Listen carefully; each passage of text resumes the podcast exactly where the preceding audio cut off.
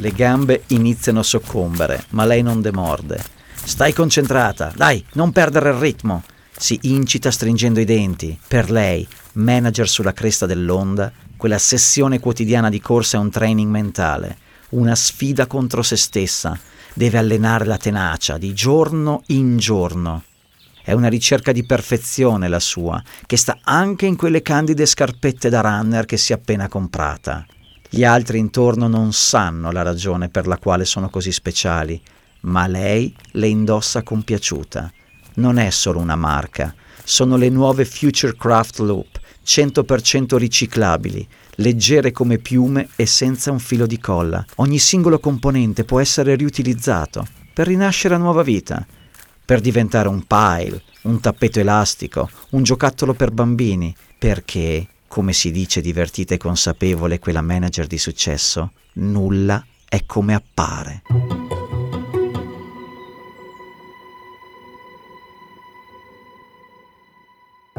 Riuso, riciclo, riparazione risparmio erano parole ben note ai nostri nonni. Oggi sono tornate potenti nel vocabolario di cittadini e imprenditori alle prese con altri tipi di carenze e con problemi che escono dalle mura domestiche per diventare globali. Circular è il podcast dedicato all'economia circolare ideato a Progetto Manifattura, il Polo Green Trentino nato dalla riqualificazione dell'ex manifattura tabacchi di Rovereto. Io sono Francesca Re e attraverso storie circolari e la voce di esperti vi racconterò come pensatori e imprenditori illuminati hanno saputo interpretare fruttuosamente il principio di economia circolare. La manager di successo, in piena sessione running, ci aiuta a introdurre il tema di questa puntata. Oggi parliamo dell'importanza di prevedere già nella fase creativa della progettazione produzione quello che viene chiamato il fine vita dei prodotti. In pratica si pensa in anticipo quale riutilizzo potrebbero avere i vari componenti di un oggetto dismesso e lo si progetta per facilitarne una prima e poi una seconda vita. Possibilmente in questa operazione aumentandone anche il valore, secondo quello che in gergo si chiama upcycling. I vantaggi di questa efficienza sono chiari, un freno all'accumulo di rifiuti sul pianeta e una riduzione delle spese per la loro gestione. Ma non solo di questo parleremo, metteremo in luce anche la figura del consulente un professionista che può facilitare le aziende a introdurre la circolarità nelle fasi produttive. Vediamo dunque quali osservazioni fa per prima cosa un consulente di circolarità chiamato in azienda. Innanzitutto è da eh, tenere in considerazione che l'economia circolare è dentro tutti gli aspetti della catena di creazione del valore. Quindi tante volte quando si entra in un'azienda non si va tanto a vedere quanto l'azienda è circolare, ma più quanto se l'azienda sia pronta effettivamente ad agire in un sistema circolare. Quindi eh, si considera la strategia sulle materie prime, la strategia sul design dei servizi e dei prodotti e poi andando avanti come questi sono integrati in pensieri di modelli di business che siano affini effettivamente a un sistema economico circolare. Si va a vedere la rete di distribuzione e soprattutto in ottica di economia circolare la rete di rientro, che tante volte è anche la parte più difficile da andare a costruire e governare. Un altro aspetto fondamentale è capire quanto ancoraggio strategico ci sia in azienda di questo pensiero di circolarità, quanto la missione sia allineata e se c'è una struttura interna in grado di sostenere la transizione alla circolarità perché tante volte altrimenti ci si perde magari nel creare il prodotto perfetto circolare, ma senza che questo sia inserito in un contesto che sia veramente circolare. La voce che avete ascoltato è quella di Emanuela Vedovati, consulente di circolarità per le aziende e co-founder per Terra Institute dell'Academy di Trentino Sviluppo Circular Rethinking. Emanuela Vedovati accompagna le aziende nell'intero percorso di sviluppo verso un'economia rigenerativa attraverso strategie di sostenibilità che siano il più indolori possibile. È fondamentale chiarire la visione, cioè cosa si intende per economia circolare magari partire da una visione più ampia e più sistemica che sia in grado di abbracciare un po' l'intero contesto di riferimento dell'azienda. Secondo punto importan- eh, importantissimo per far sì che la transizione sia indolore è definire un obiettivo che sia veramente trasformativo. Poi individuare quali sono le condizioni abilitanti necessarie a sostenere la trasformazione mappare le categorie di interlocutori da coinvolgere, perché l'aspetto fondamentale dell'economia circolare è l'apertura e la collaborazione. È impossibile pensare a una transizione circolare che sia veramente efficace senza aprirsi ad interlocutori diversi senza questa interdisciplinarità. Altro aspetto fondamentale è comprendere quanto l'intervento che si ha in mente di sviluppare vada ad abbracciare l'intera catena del valore, perché come dicevamo anche prima, economia circolare non è solo su un aspetto della, del pensiero aziendale, ma va a toccare tutto il funzionamento aziendale e soprattutto come l'azienda si pone nel suo contesto. Ultimo aspetto, forse quello di connettere questa visione coraggiosa di cui parlavamo all'inizio che sia una visione magari più di medio termine con iniziative puntuali, specifiche ed incrementali. Il processo è doloroso quando si frammenta, quando si cambiano solo piccoli pezzi di prodotto o di servizio e si arriva ad avere un risultato perfettamente circolare, ma senza un contesto in grado di accettarlo. Per questo la progettazione iniziale di un prodotto è il passaggio della linea produttiva su cui è necessario intervenire per introdurre la logica della circolarità in azienda. Sicuramente il tema del disegno del prodotto e, e del servizio e poi di conseguenza del modello di business sono due aspetti molto fondamentali per, per dare il via a, un, a poi alla, al mettere in concreto la circolarità all'interno di un'azienda. Sono due aspetti molto, molto intrecciati, nel senso che noi possiamo partire da capire come ridisegnare il prodotto, il servizio in senso lato, oppure possiamo partire da comprendere quali modelli di business dell'economia circolare vogliamo sostenere, quindi non lo so, la riparazione piuttosto del, del, del prodotto come servizio e capendo quali modelli di business si vuole andare a, a sviluppare, a sostenere, allora di conseguenza preparo i miei prodotti e i miei servizi in questa, in questa logica.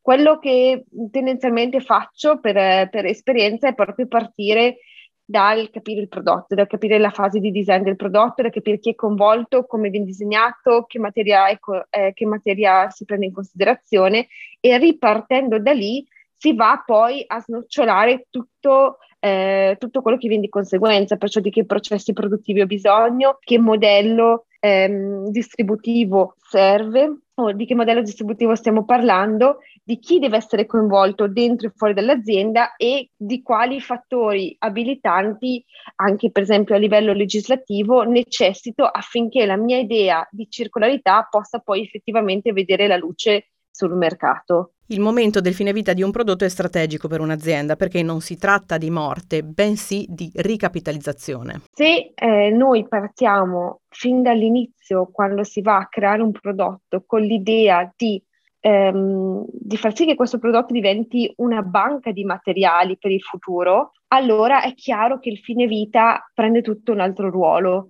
perché diventa quel momento in cui io vado a riscuotere il deposito che ho fatto all'inizio del processo di produzione. Se tengo questo concetto molto chiaro, allora viene di conseguenza che il modo in cui io progetto, eh, le persone che coinvolgo, i materiali che utilizzo, siano in grado poi di darmi quel ritorno in termini di prodotto, di know-how, che, ehm, che il prodotto a fine vita può effettivamente regalarmi. Le stesse imprese che si convertono a modelli di business circolari possono trarre vantaggi da questa scelta. Ci sono molteplici vantaggi su diversi livelli, alcuni più eh, sistemici e organizzativi, altri proprio più eh, tangibili in termini, per esempio, di, di, materiali o di conoscenze. Sicuramente il primo vantaggio per, nella transizione verso la circolarità è la capacità di innovazione che l'azienda sviluppa la capacità dell'azienda di tutelarsi, nel senso di essere in grado di agire in un contesto economico in evoluzione, cioè rispondere alle richieste di cambiamento del mercato in maniera piuttosto flessibili. Sicuramente un altro vantaggio è l'aumento dell'attrattività verso i dipendenti, soprattutto verso le generazioni più giovani che vedono proprio nelle aziende che ragionano in termini di sostenibilità e di circolarità dei datori di lavoro molto interessanti ehm, con i quali collaborare. Un altro vantaggio dell'economia circolare è che permette alle aziende di conoscere in profondità i propri processi produttivi e, pro- i propri processi di approvvigionamento e di catena del valore. Sembra banale, ma quello che ho notato in questi anni è che tante volte ancora le aziende non conoscono a fondo tutto quello che sta a monte e a valle dei propri processi. Aumentare la conoscenza in questo caso dà sicuramente una forza maggiore alla stabilità dell'azienda. Un altro vantaggio è quello che ti permette di coinvolgere più persone all'interno dell'azienda, cioè ti permette di creare delle reti all'interno dell'azienda e fuori dall'azienda che per definizione sono stabili e dinamiche allo stesso tempo e sicuramente sono meno fragili di una struttura eh, più piramidale. Eh, un altro vantaggio più materiale è quello di eh, rimanere in possesso della propria materia prima. Se io metto in, in, in campo progetti, eh, modelli di business come il prodotto come servizio, è chiaro che la materia prima rimane sempre da me e rimane sempre come un asset aziendale. Se la convenienza reale della circolarità non basta a convincere le imprese, a Washington esiste addirittura un ente, l'Institute for Scrap Recycling Industries, che incoraggia i produttori a tenere in considerazione anche una seconda usabilità degli oggetti fino al raggiungimento del fine vita. Ha istituito anche un premio annuale per stimolare le aziende a riciclare e risparmiare materie prime, il Design for Recycling Award, al quale si sono candidati anche multinazionali come Coca-Cola, Nestlé e Dell. Dell, per esempio, è l'unico produttore di dispositivi elettronici al mondo mondo che progetta i laptop prevedendo il recupero delle parti in oro ed evitando così ulteriori estrazioni di questo prezioso metallo. Andando su una dimensione più global, nel Lab Green Trentino Progetto Manifattura l'azienda Doctrine mette a frutto la sua lunga esperienza nella produzione di cime nautiche per progettare capi di abbigliamento ispirati al fascino del lago di Garda, in materiali altamente performanti per durare a lungo ed essere poi perfettamente riciclabili, magari proprio come cime nautiche. L'Italia è particolarmente virtuosa in tema di circolarità tra i paesi dell'Unione Europea, anche rispetto all'efficiente Germania. Secondo i dati Eurostat, i rifiuti avviati a riciclo sono 117 milioni di tonnellate. Una volta rigenerati vengono impiegati soprattutto nell'edilizia e nell'industria manifatturiera. Grazie a questa attività l'industria italiana raggiunge un tasso di circolarità, cioè il rapporto tra materie seconde da riciclo e totale delle materie prime e seconde impiegate, pari a circa il 50%. Torniamo così alla nostra manager di successo. Aveva scoperto quelle particolari running shoes grazie al consulente di circolarità, con il quale sta sviluppando un progetto che la coinvolge nel profondo. Una nuova fibra organica compostabile per mascherine chirurgiche, che, una volta usate, sarebbero diventate reti per giardinaggio. Lui le aveva parlato del programma Made to be Remade.